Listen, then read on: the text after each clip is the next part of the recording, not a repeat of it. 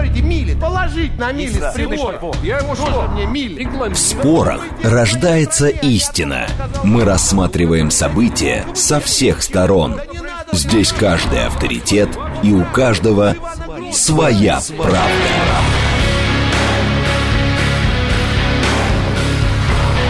Актуальные темы и экспертные мнения, дискуссии в прямом эфире и голосование в телеграм-канале «Радио говорит МСК».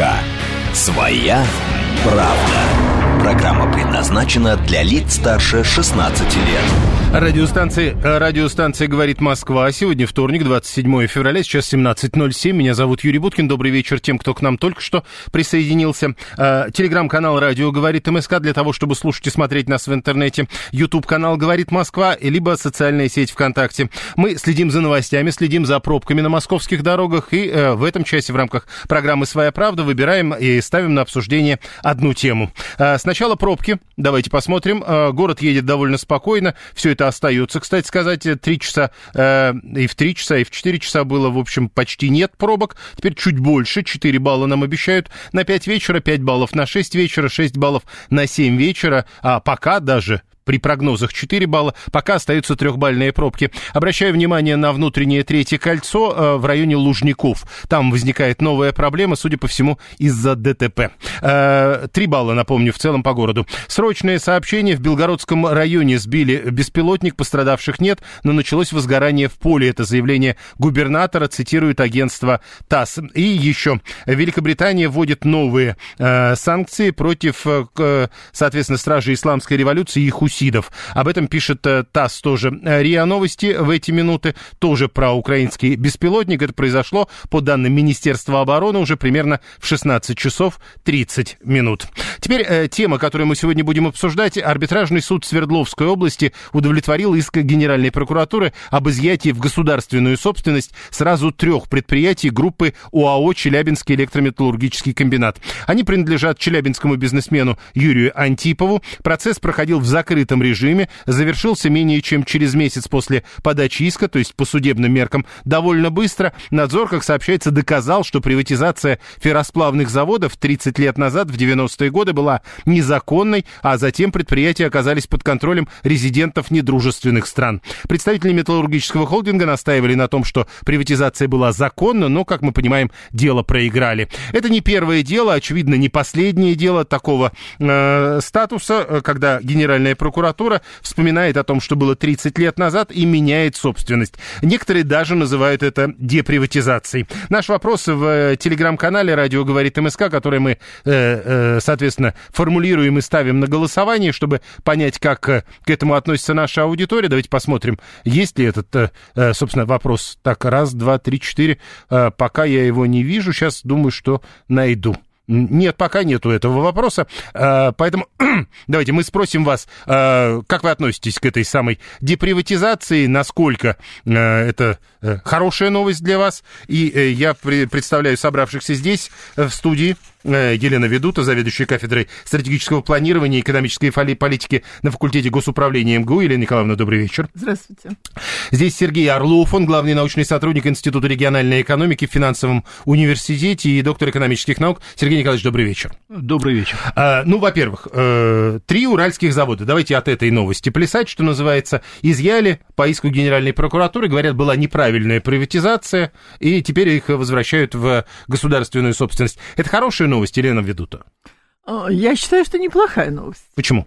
А вот почему. Потому что я убеждена, что а вот э, когда приватизировали эти заводы, вот прошло уже 30 лет, я думаю, что они перестали выполнять те функции, которые должны были выполнять, как завод, именно ферросплавный завод. И учитывая, что сегодня ситуация не очень простая, и, естественно, мы нуждаемся в производстве продукции этих заводов для наших э, целей СВО, то раз частник не справляется, неэффективно использует собственность, то совершенно правильно, если государство забирает эту собственность, и я уверена, что очень легко прокуратуре найти ту нечестность, которая, кстати, господствовала в основном в нашей стране. Вот это, вот это и есть главный вопрос, ведь мы возвращаемся к событиям 30-летней давности, угу. рассматриваем это все в закрытом режиме, и э, понятные решения принимаются судом. Как правило, собственно, прокуратура требует, суд э, принимает эту историю. Но э, расприватизировали ведь не все заводы. Как Но, к этому относиться? Вы знаете, все будет э, идти как бы по очереди. Я думаю, так будет. А, например, что касается малого бизнеса, то никакого смысла нет там заниматься расприватизацией. Тем более малый бизнес в основном, э, ну, как бы у него сложилось, так сложилось. Он действительно по-своему честно взял этот малый бизнес и продолжает работать.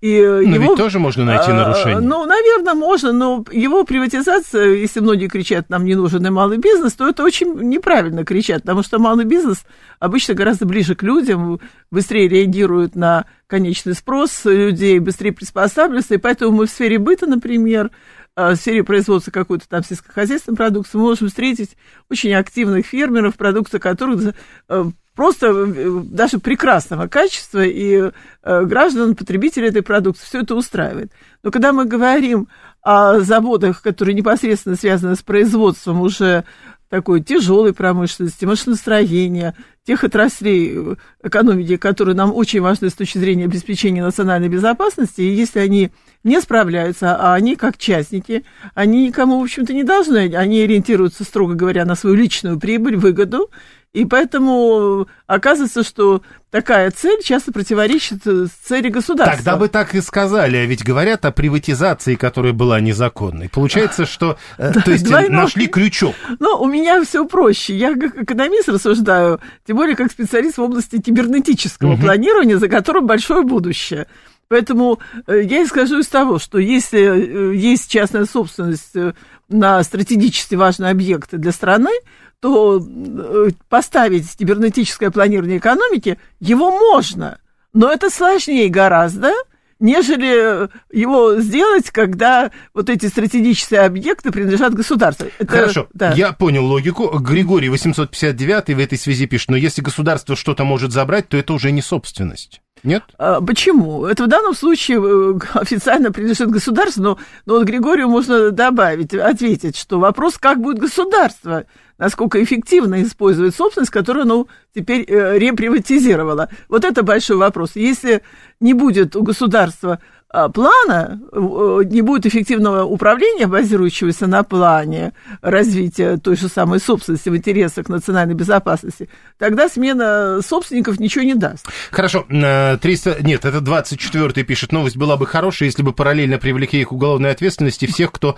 допустил и прикрывали такое превышение вот. должностных полномочий, а в противном случае это государственный рэкет, э, полагает он. Борис 870-й, закончатся особые времена, завод станет обременять бюджет, и его опять приватизируют, очень возможно, потом опять окажется, что опять с нарушениями. 943 я не понимаю, что здесь хорошего нарушения закона в угоду э, сиюминутным, читая интересам. Э, Сергей Орлов, главный научный сотрудник Института региональной экономики в финансовом университете. Сергей Леонидович, для вас это хорошая новость? Вы знаете, для меня обычная новость. Вот, обычная, не то что сказать хорошая или плохая, обычная новость. Я вспоминаю свои молодые годы, я тогда проживал в Казани и работал начальником управления в Государственном комитете по управлению имуществом Татарстана. Угу. И вот помню, э, были случаи приватизации крупных предприятий. Известный российский советский политик Ментимер Шарипович Шаймиев, он лично курировал, не то чтобы, но направлял правильные действия в процессе приватизации.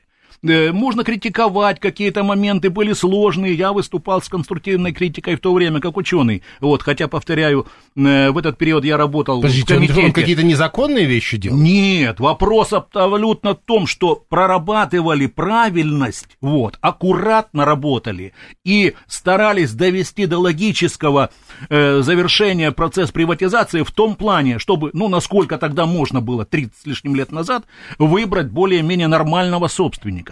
Вот. Я могу сказать, что крупнейшие предприятия Татарстана, э, значит, были приватизированы, во-первых, не за бесценок, это я ответственно заявляю, крупнейшие могу назвать, э, Нижнекамск нефтехим, Татнефть, э, Казань Оргсинтез и ряд других.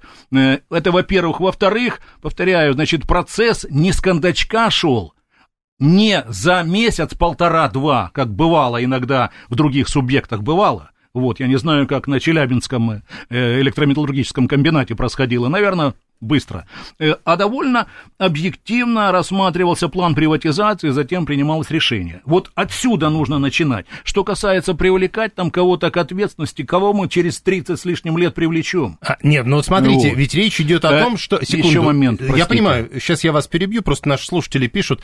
Э, это же история как раз э, о том, что они действовали по тогдашним правилам. Теперь смотрят на эти правила и говорят, что правила не соответствовали закону. Значит, вот я хотел пояснить. Давайте. Дело в том, что у нас время особое. Мы на э, изломе, на разломе, на переходе к новому мировому порядку. Это не просто слова. Это первое. И Россия под множеством санкций ощущает довольно непростые времена.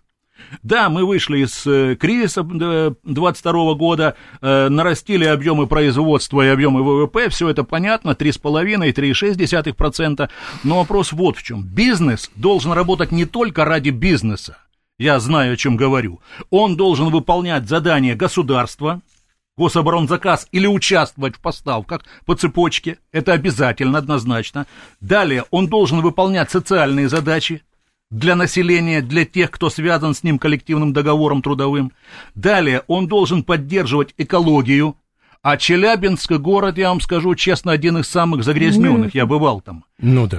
Вот. И, э, возможно, нужно было переносить предприятия за город, производственные цеха, еще что-то. И, кроме того, уже пять с половиной лет э, работает э, федеральный закон о международных компаниях и специальных административных районах. Район это Калининграда и остров Русский, Владивосток. И государство неоднократно обращалась к бизнесу, крупному, крупнейшему бизнесу, перерегистрировать свои активы в России, в этих специальных административных районах. Вот, ну, если вы говорите, что собственники э, там э, за бугром, образно говоря... Ну, там говорят о трейдерах, э, как вы называете, за бугорных. Ну, то я честно скажу, что государство должно учитывать этим направления. Нет, подождите, вы сказали, что тогда все-таки это не за бесценок продавали. То есть люди, да. э, люди э, покупали это. В Татарстане. Не, а, ну вы думаете, а в других местах это не так работало? Вы, вы знаете, значит, в соответствии с законом о приватизации и оценкой стоимости, и оценкой стоимости, которая делалась на 1 января 92 -го ну, года, да. Тогда была очень простая оценка – по балансу на 1 января 92 года, ну, до 31 декабря 91 года, и цена там была э, ну, исходя из советского уровня цен. Смотрите, э, мы продолжаем, еще раз напомню, э, здесь Сергей Орлов и Елена Ведута. Елена Николаевна, я хотел вас попросить сказать вот о чем. Ведь тут это не первая история, и говорят о том, что там, значит, были комитеты по управлению госимуществом 30 лет назад – и они принимали решение, а на самом деле должно было принимать решение правительства. То есть mm они приняли неправильное решение, а люди, которые платили деньги, ну, какие-то деньги, неважно. А, получается, ведь тогда надо не собственность отбирать, а разбираться с теми, кто не те решения принимал. А, ну, вполне возможно, что вы правильно говорите, с тем там разбираться, но я хотела с точки зрения экономики сказать, тут люди удивляется, что была приватизация, ну, теперь да. реприватизация, потом опять приватизация, когда неэффективное будет предприятие. Но а что здесь удивительно? После Второй мировой войны в той же Великобритании а, была массовая национализация. И во Франции массовая национализация транспорта, крупных промышленных предприятий, а, банков крупных, плюс практически вся сталь была привати... Э, э, национализирована. Ну, также силовым Флот, способом. самолеты. Нет, там, э, там для приличия, именно для привлечения выплачивали некоторые деньги по акциям, но эти деньги были очень небольшие. То есть, по сути дела, когда речь стоит, э, смысл во всем, что нужно после войны было восстанавливать экономику. И когда частник, он же ограничен видением какого-то своего маленького, небольшого с точки зрения государства рынка, своим интересом прибыль, А для того, чтобы восстанавливать страну, требуется такой игрок, как государство, которое вынуждено координировать деятельность Просто разных частников. Я, я, к чему начал, я к чему начал mm-hmm. говорить, потому что даже вот люди, которые сейчас э, пытаются оспаривать это решение суда из группы э, ЧМК, они говорят, что вот эта схема, которую сейчас осудили, по сути, и отобрали у них предприятие, она использовалась во всех регионах со всеми промышленными Одинаково. предприятиями. И тогда получается, что за этим пойдет целый комплекс мероприятий подобных. Я думаю, что он пойдет, объективно. Я, я не к тому, что я поддерживаю или не поддерживаю, но просто сама ситуация наша, она у нас очень непростая. Нам кажется, Ой, что... Ой, слушайте, тут да. уже несколько человек написали. Э, а, а когда у нас была простая ситуация?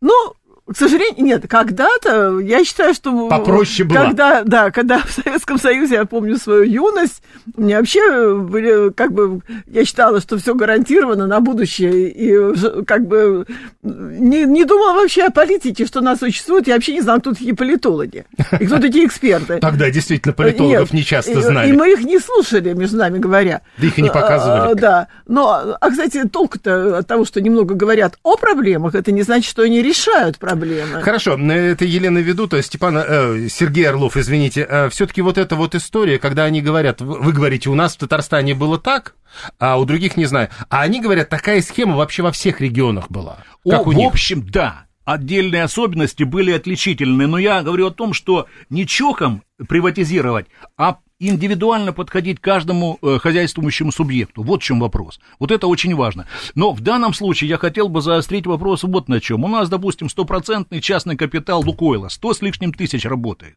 Лукойле. Так. Северсталь, 75 э, как минимум акций тоже в частных руках, по-моему. Э, вот.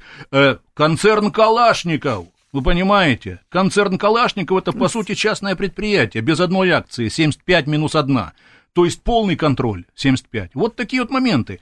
Никто ничего не деприватизирует, э, не э, национализирует. О, кстати, а, вот. вот слушатели тоже уже задают вопрос, почему мы говорим деприватизация, правильнее, мол, говорить национализация. На ну, ваш взгляд, вот то, что происходит, это национализация? В данном случае, пожалуй, деприватизация.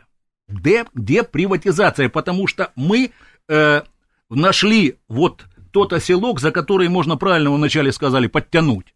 Деприватизация, то есть процесс обратной приватизации. Э, хорошо. Э... А национализация, простите, народ неправильно поймет. Не надо такого говорить. Не вот. будем, И президент хорошо. неоднократно упоминал, что э, то, что прошло, то прошло, вот, и естественно, что национализации не будет. Это было сказано в нулевых годах и намного позднее. Это Сергей Орлов, Елена Ведута. Вот mm-hmm. эта разница между национализацией и деприватизацией, вы можете объяснить?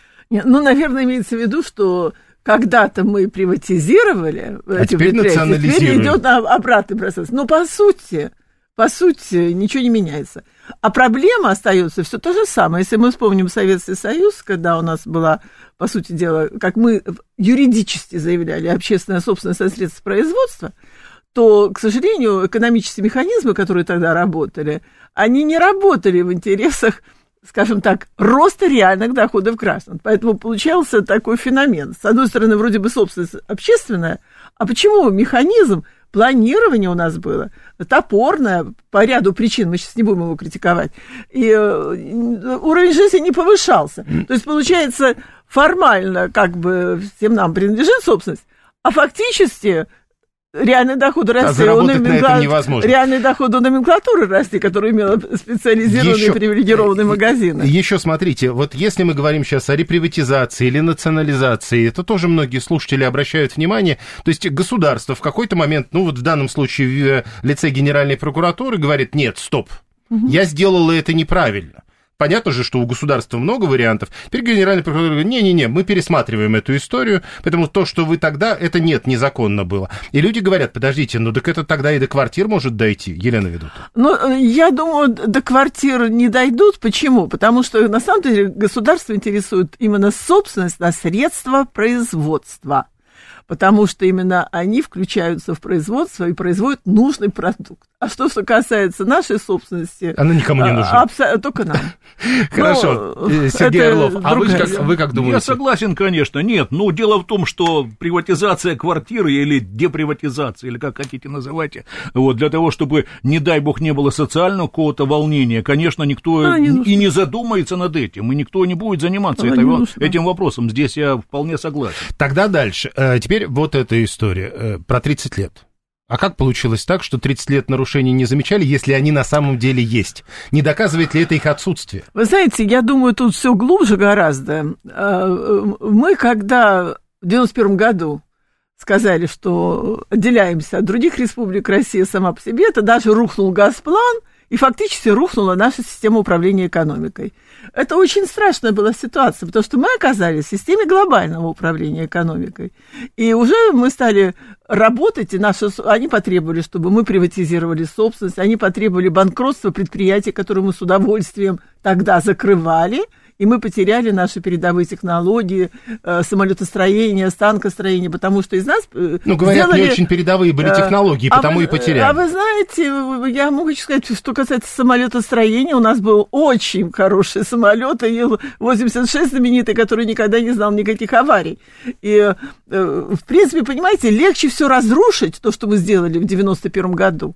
И вот приватизировали мы по западным лекалам, по их просьбе, потому что потом вот эти предприятия легко можно было банкротить, особенно если они принадлежали бы Нет, 30 лет не замечали никаких нарушений, так может а их и вот, не было на самом э, деле. Что касается юридической части вот этого вопроса, ну, не замечали, потому что вроде бы как все хорошо было. А сейчас, когда у нас санкции, когда мы вовлечены э, в то же СВО, и непонятно пока что, как долго все это будет, а мы же понимаем, что нам надо заботиться о нашей национальной безопасности. Хорошо. И первое правило во всех странах, во всех, это не только мы, это азбука, усиливается роль государства в экономике. Это азбука. Вы уже примеры приводили. Елена Ведута, Сергей Орлов, а до квартир не дойдет?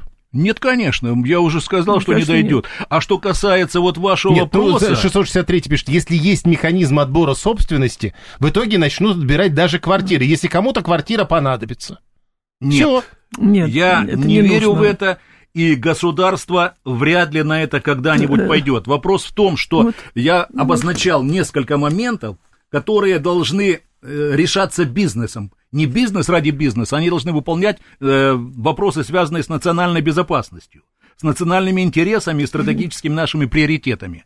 И вот то, что я говорил, значит, это гособоронзаказ, участие, дальше социальные вопросы, экологические вопросы, перерегистрация предприятий. Вот эти причины, вот не работать, э, недоучет вот этих факторов, причин, э, приводит к тому, что прокуратура, да, где-то можно найти вопросы, Ну, а связанные... 30 лет искала. Это нормально. Да, можно найти, понимаете? Было не актуально. Если, Ну, понятно. если игнорируются э, задачи, которые ставит государство. Поймите. Так, э, ночь ковшей напугала меня, пишет 877-й, пересмотр приватизации, и вот эта ночь ковшей в Москве, это разве не звенья одной цепи? А а что именно было? Ну, это когда убирали небольшие торговые павильоны у станции метро и так далее.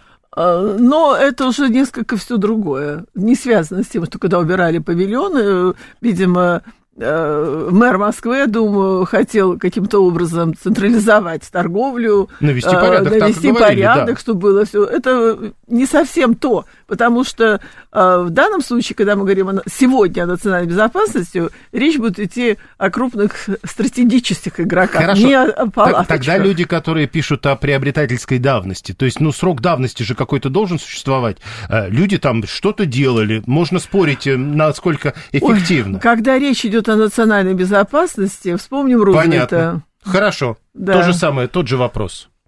Про срок давности.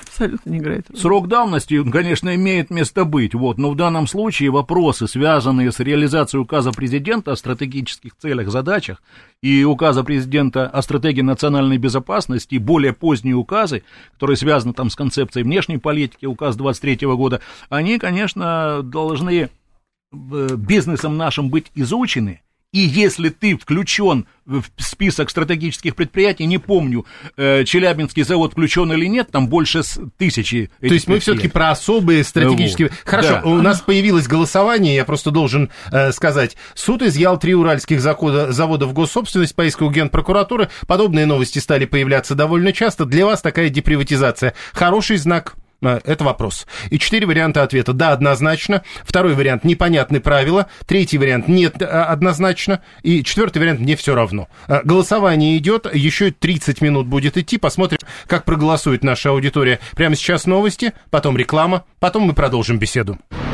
Актуальные темы и экспертные мнения, дискуссии в прямом эфире и голосование в телеграм-канале «Радио говорит МСК». Своя Правда. Радиостанция «Говорит Москва», вторник, 27 февраля, сейчас 17.36. Меня зовут Юрий Буткин. Мы продолжаем, следим за новостями, следим за московскими пробками. Пробки 4 балла. Нам обещают как максимум 6 баллов в районе 19 часов. Главная проблема это, судя по всему, третье кольцо в районе пересечения с Ленинградкой. По сути, между Беговой и Савеловской ни в ту, ни в другую сторону третье кольцо сейчас не едет. Обращайте на это внимание. Еще обратил бы внимание на Щелковское шоссе в районе Московской кольцевой автодороги. Тоже тоже большие проблемы э, в районе вот этого знаменитого торгового центра. Щелковское шоссе 100 ни в ту, ни в другую сторону шоссе в том районе нормально не едет. Э, в целом 4 балла, то есть пробки для города небольшие. Срочное сообщение. Великобритания вводит новые санкции против э, стражей исламской революции и представителей хуситов. Опять это самое сообщение МИДа. Я вижу на лентах информационных агентств. Смотрим, что еще появляется. Финская компания Fortum начала арбитражное разбирательство против России заявление на эту тему как раз только что а, опубликовано, пока без подробностей. Они намерены требовать компенсации за арест своих активов. Активы компании Fortum в России сейчас э, э, временно арестованы. Елена Ведута с нами сегодня, она заведующая кафедрой стратегического планирования и экономической политики факультета госуправления МГУ, и Сергей Орлов, он э, главный научный сотрудник в Институте региональной экономики финансового университета, доктор экономических наук. Мы говорим э, о том, как в государственную собственность по искам Генеральной прокуратуры изымают заводы, ну и, э, скажем, хочется сказать газеты и пароходы, но про газеты и пароходы вроде пока разговоров не было, заводы изымают. Э, насколько это э, деприватизация? Национализация. Хороший или плохой это знак для вас. Голосование в телеграм-канале «Радио говорит МСК» продолжается. Уже более 500 человек проголосовали. Присоединяйтесь. Еще 20 минут есть. Э, суд изъял три уральских завода в госсобственность. Подобные новости стали часто появляться. Это деприватизация и хороший для, для вас это знак. Да, однозначно. Правило непонятно. Это второй вариант. Нет, однозначно. Третий вариант. Четвертый вариант. Не, все равно. Э, в этой части у нас больше звонков слушателей, поэтому прямо сейчас они к нам присоединяются. Прошу вас, здравствуйте. Здравствуйте. Ну, деприватизация, безусловно, хорошо. Почему? Потому что метод управления, я давно про это говорю, метод управления бизнес и метод управления государством, они принципиально разные. И не должны совпадать. Вот. А что вопрос такой? А что будет с предприятиями, которые в результате приватизации, в общем-то, прекратили существование? Вот вы упомянули Щелковское шоссе 100, торговый центр, а ведь это, а ведь это известное да. московское предприятие. Да, в прошлом. Э, ну так а к чему в данном случае? То есть э, государство Что не то... будет с теми людьми, которые, приватизировав, убили а, эти предприятия? А вы уверены, они, что предприятия там... бы существовали? Вот, кстати, хороший вопрос. Э, человек говорит, они убили эти предприятия. Mm? До этого формулировки были иные не мне напоминать, говорили о том, что эти предприятия были, э, ну, что называется, не жильцы.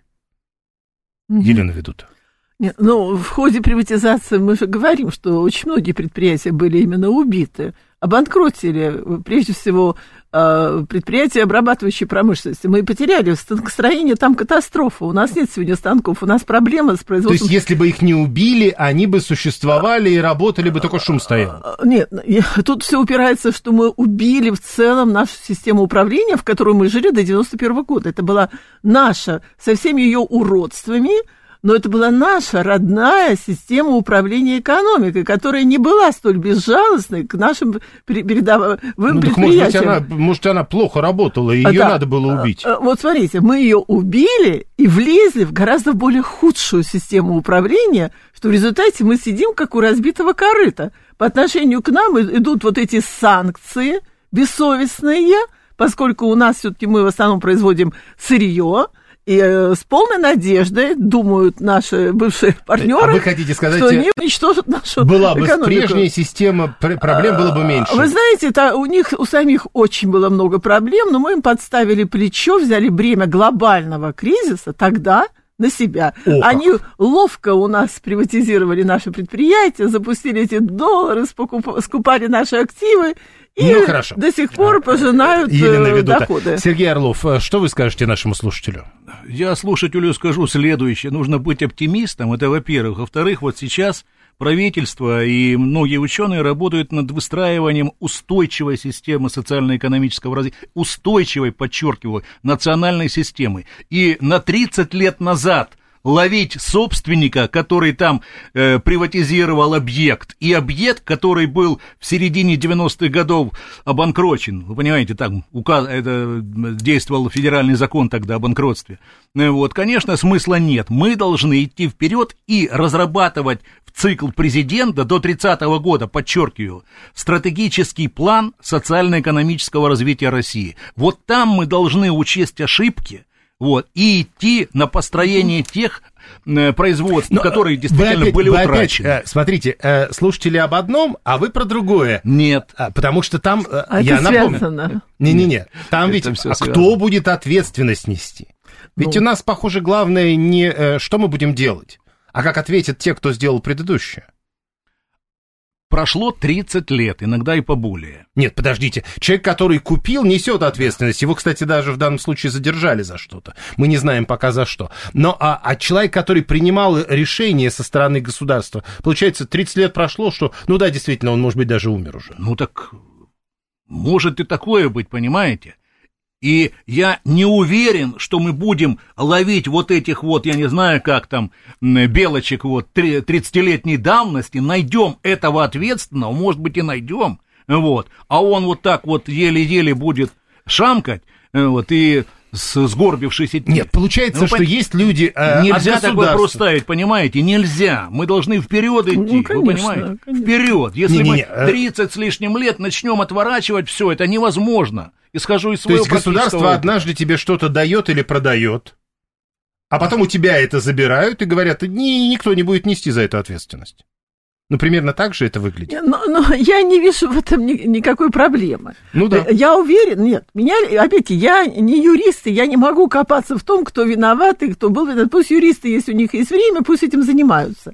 Я как экономист уверена, что вот эти три завода, они не справлялись с функциями, которые полезны не им, а государству сегодня в наших непростых Ну, в условиях. обвинениях все-таки это не звучит. Но вот, вот это жаль. Вот я всегда жалею, что экономика, как всегда, игнорируется. Пытаются через право решать сложнейшие экономические проблемы, которые по своей сути, в отличие от права, динамические. Поэтому решение этих проблем и предполагает, что государство должно иметь свой план развития экономики. И не только стратегически, как они привыкли писать, вот наши цели, и вот мы там окажемся через 30 лет. Нет, дорогие мои, вам нужно хватать экономику сегодня, управлять ее развитием оперативно, двигаясь к улучшению жизни людей и обеспечивая национальную безопасность. Тогда понятно, почему вы берете собственность. А иначе я не понимаю, зачем вот эти игры. Да. Хорошо, 7373948, телефон прямого эфира. Голосование продолжается, не забывайте. Слушаем вас, здравствуйте. Здравствуйте. Ну, если, э, если всем, как вот товарищ говорит, намекать на то, что простить все, то вот хороший пример. Акционеры ЮКОС э, до сих пор пыта- пытаются там, и, по-моему, выигрывают какие-то дела, что миллиарды, э, десятки миллиардов у нашего государства хотят получить. Понимаете? Не дадим. И что? Ну, это надо пресекать. эти Ну как, э, ну смотрите, пресекать. Они же говорят, что мы купили эту собственность. Они разве купили за свои деньги? Ну а зачем надо Да, было у них деньги? что, были миллиарды долларов? Ну, а отсюда они взяли деньги? А, хорошо, кстати, вот э, э, вы, по-моему, говорили, Сергей Орлов, э, вы же говорили, что люди вообще-то деньги платят. А откуда они деньги взяли? Вот. Платили деньги, но я напрямую так не говорил. Я говорил о том, что объективно стоимость была выше, чем та, которая была по Нет, оценке ну ее же заплатили. Имущества. Заплатили, разные были источники, ну 30 с лишним лет назад. Значит, ну, кстати, они могли брать кредит. Нарас... Э, могли и взять кредит, но вернули. кредитов там не было, особых вот возможностей вот у банков не было. Значит, э, были какие-то, может быть, приобретения, были фонды предприятий, и если это коллектив трудовой, я помню, значит, э, из фонда фондов предприятий э, выкупали часть акций данного предприятия, то есть получалась своеобразная коллективная собственность. Потом, через 5, может быть, даже через 10 лет пошел другой процесс. Вот. Э, собственники начали приобретать, то есть консолидировали пакеты акций, Нет, дальше было понятно, на многих предприятиях, да, да, да. да, выкупали у трудового коллектива, вот, и э, таким образом э, было, по сути дела, на предприятии ограниченное число собственников. Затем вот эти активы выводились за э, границу. Слушайте, вот. еще одна вещь. 562 пишет, те, кто их приватизировал и получил огромные прибыли в течение более 30 лет, теперь должны вернуть в управление страны предприятия, построенные Советским Союзом. А вот эта вот история, мы легко считаем деньги в чужих карманах, это тоже понятная история. Но вот есть ли какие-то оценки? Люди, которые тогда приватизировали эти предприятия, потом как-то эти предприятия либо банкротились, на их месте что-то другое появлялось и так далее. Можно ли говорить, что люди получили огромные прибыли?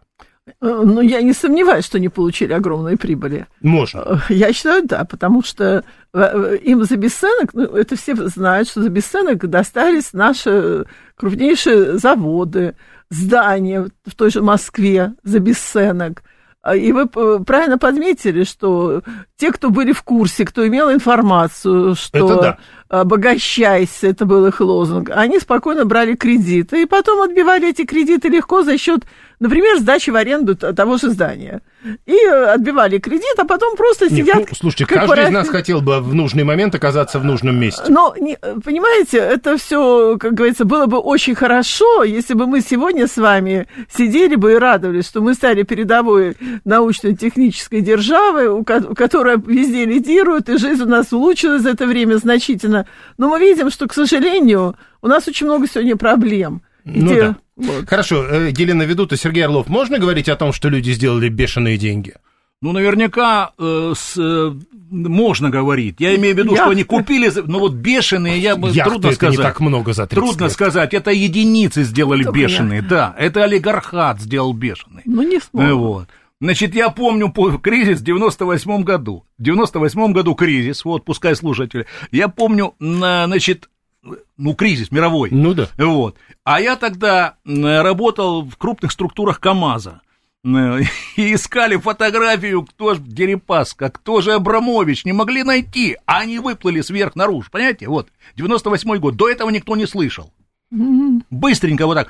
Ну и потом Нет, поняли, в, что... В нужное время, в, нужном нужное, месте да, каждый бы хотел Да, оказаться. наверное, вот так вот. Ну давайте не будем это говорить. Тиражировать э, деприватизацию вряд ли кто будет. Государством на это не пойдет. Я в этом убежден. Это первое. Второе. Вот этот посыл должен быть... Э, изучен всеми собственники, крупным, крупнейшим бизнесом нашим чтобы не повторять ошибок, те, которые были допущены. Ну, они возьмут да продадут, собственно. Как бы, Кому продадут? Выйдут. Ну, а вот вопрос кто у них купит. Слушаем вас, здравствуйте. А, еще раз, Елена Искунцева, аудитор. Вы знаете, я конкретно видела эти предприятия, которые были первичной приватизации. Я еще была таким маленьким бухгалтером. Вот. На этих предприятиях висели жилые, неремонтированные дома, которые они съедали всю прибыль. И, по-моему, первые приватизаторы были просто смертниками, которые получили всю эту разруху. Да, была какая-то прибыль. Я еще после 2000 года видела, когда я была уже ведущим аудитором, как главный бухгалтер со мной на заводе, на метро Электрозаводской советовалась, как ей избавиться от земли, который был под детским садом. Все там шла бешеная, бешеный налог на землю, он, естественно, ложился на себестоимость, и поэтому это государственный бандитизм. Отнимать, я думаю, что дойдет до Конституционного суда. Вы полагаете так. Ну, хорошо. 7373948. Э, прочтите, пожалуйста, четыре восклицательных знака, пишет 925. Национализация стратегических производств должна быть обязательно. ОПК, космос, энергетика, металлургия. Тошнит от эффективных менеджеров. Тот же Калашников, собственник, получив стратегическое предприятие, должен ориентироваться на обеспечение страны тем, для чего это предприятие создавалось. А можно ли говорить о том, что при таком подходе э, будет сохраняться экономическая эффективность, Елена Ведута? Я пока этого никак не могу утверждать, потому что просто смена собственников без смены экономического механизма а, это будет только такой чехарда дополнительная. Ну, просто в свое время как... ведь говорили, что советские предприятия недостаточно эффективны были. Но мы видим, насколько эффективно оказалась рыночная экономика для нашей страны. Мы просто технологически даже спустились на несколько уровней туда вниз. То есть это говорит об абсолютной неэффективности вот этого экономического беспредела, который имеет место быть. Елена Ведута, Сергей Орлов. Э, про эффективность, э, про э, то, что как это, собственник, получив стратегическое предприятие, должен ориентироваться на обеспечение страны тем, для чего это предприятие Кадры создавалось. решают все. Я вас понял. Кадры решают все в данном случае. Это касается частного бизнеса, это касается государственного предприятия. То есть ты, вот, подождите, конечно. еще раз, частный бизнес, но ты думаешь не про свой карман? Такое возможно? Нет, нет, он не может не думать. Частный это частный, и про свой карман он может думать.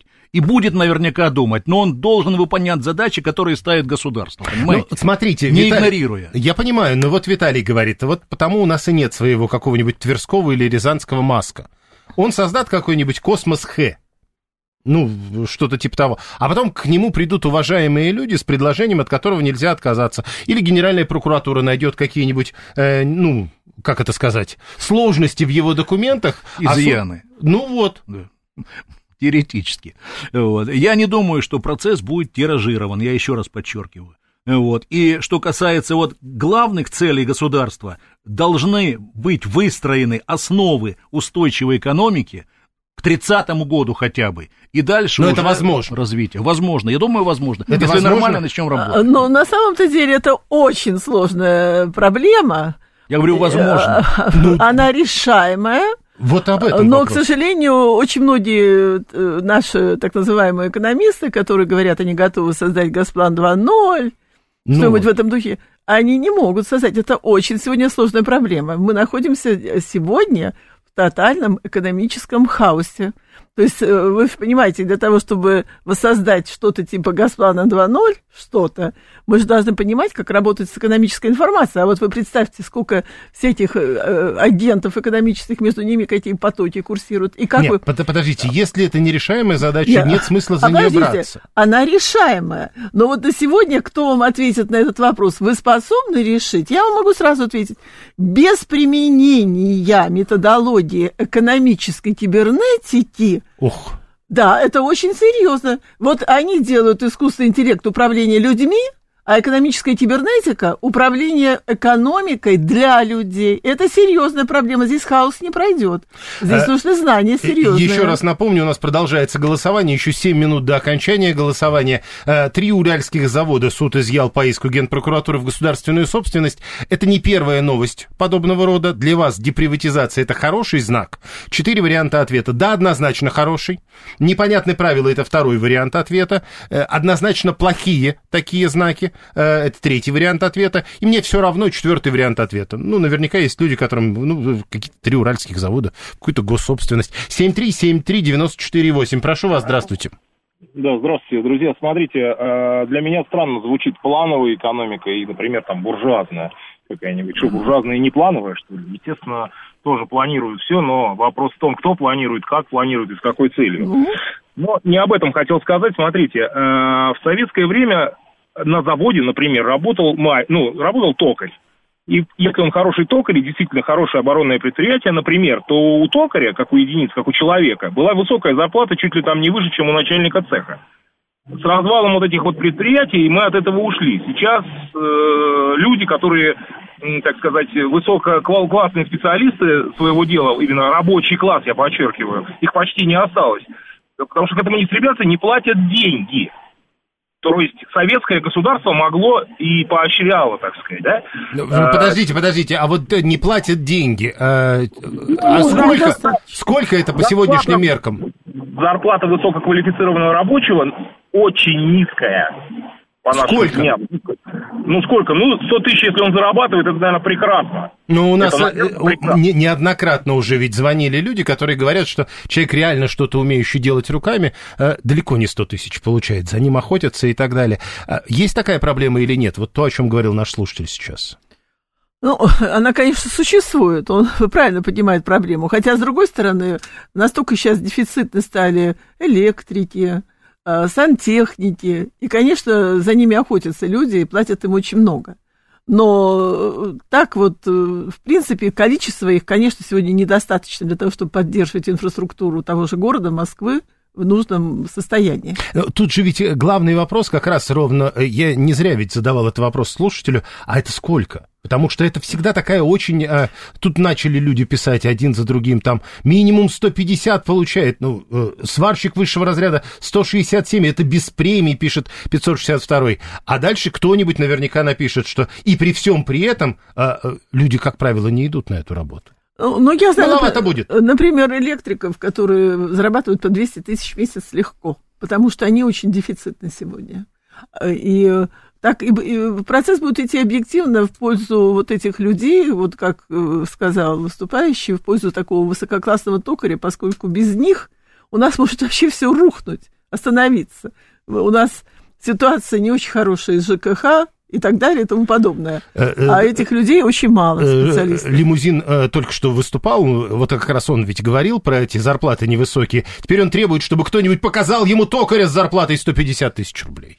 А, э, это проблема, на самом деле, Вы Сергей знаете, Орлов? проблема, конечно, безусловно. Нет, но Во-первых, людям всегда кажется, что им не доплачивают. Во-первых, у нас проблема трудовых ресурсов. Это давно, я не буду причиной, это не по теме передачи. Потому что не доплачивают. Хорошо, не поэтому, можно не я только скажу? поэтому, Да, да, просто А, не хватает. Сейчас, а это Второй момент. нормально? Сейчас, секунду. А это нормально, когда какой-нибудь начальник управления, допустим, Центрального банка, пишет из года в год один и тот же отчет, добавляя просто меня год. Глупый отчет. Любой студент смеется над этим отчетом. А оклады где-то миллионы, плюс, считайте, премию полмиллиона. Ну это нормально? Вам скажут, а это нормально, когда одну Да, и ту а, же а токарь, который, да, а токарь, который всем жизненно необходим, получается, как сказали, 150-180 тысяч, сопоставь- сопоставьте.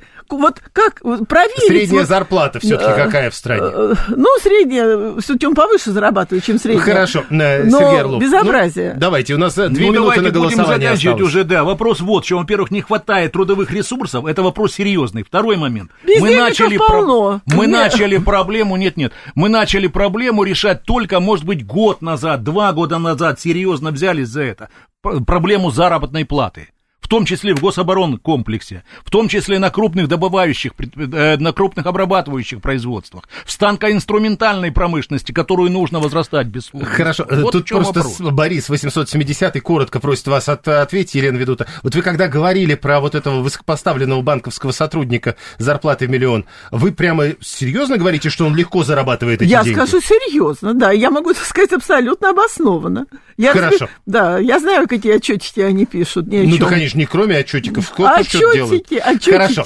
да. А, Плиточник получает во Владимирской области 250 в месяц. Это Алексей 485. А 674 э, лимузин продолжает. Нет, откройте HeadHunter. Там все написано. Ну вот, видимо, в HeadHunter написано одно, люди получают другое. Но они, собственно, на самом деле... э, на этом HeadHunter-то и не обращают внимания, у них зарплата нормальная. Э, Вася 485, э, 481, я пол... э, 500 тысяч, короче, получаю, но работаю на себя. На кого-то бы работал, максимум А. бы 150 получал. Да, и я бы хотела еще добавить, вот у нас есть всякие консалтинговые компании, типа Pricewaterhouse э, и, и другие. Правда, уехали как бы иностранцы, они остались здесь.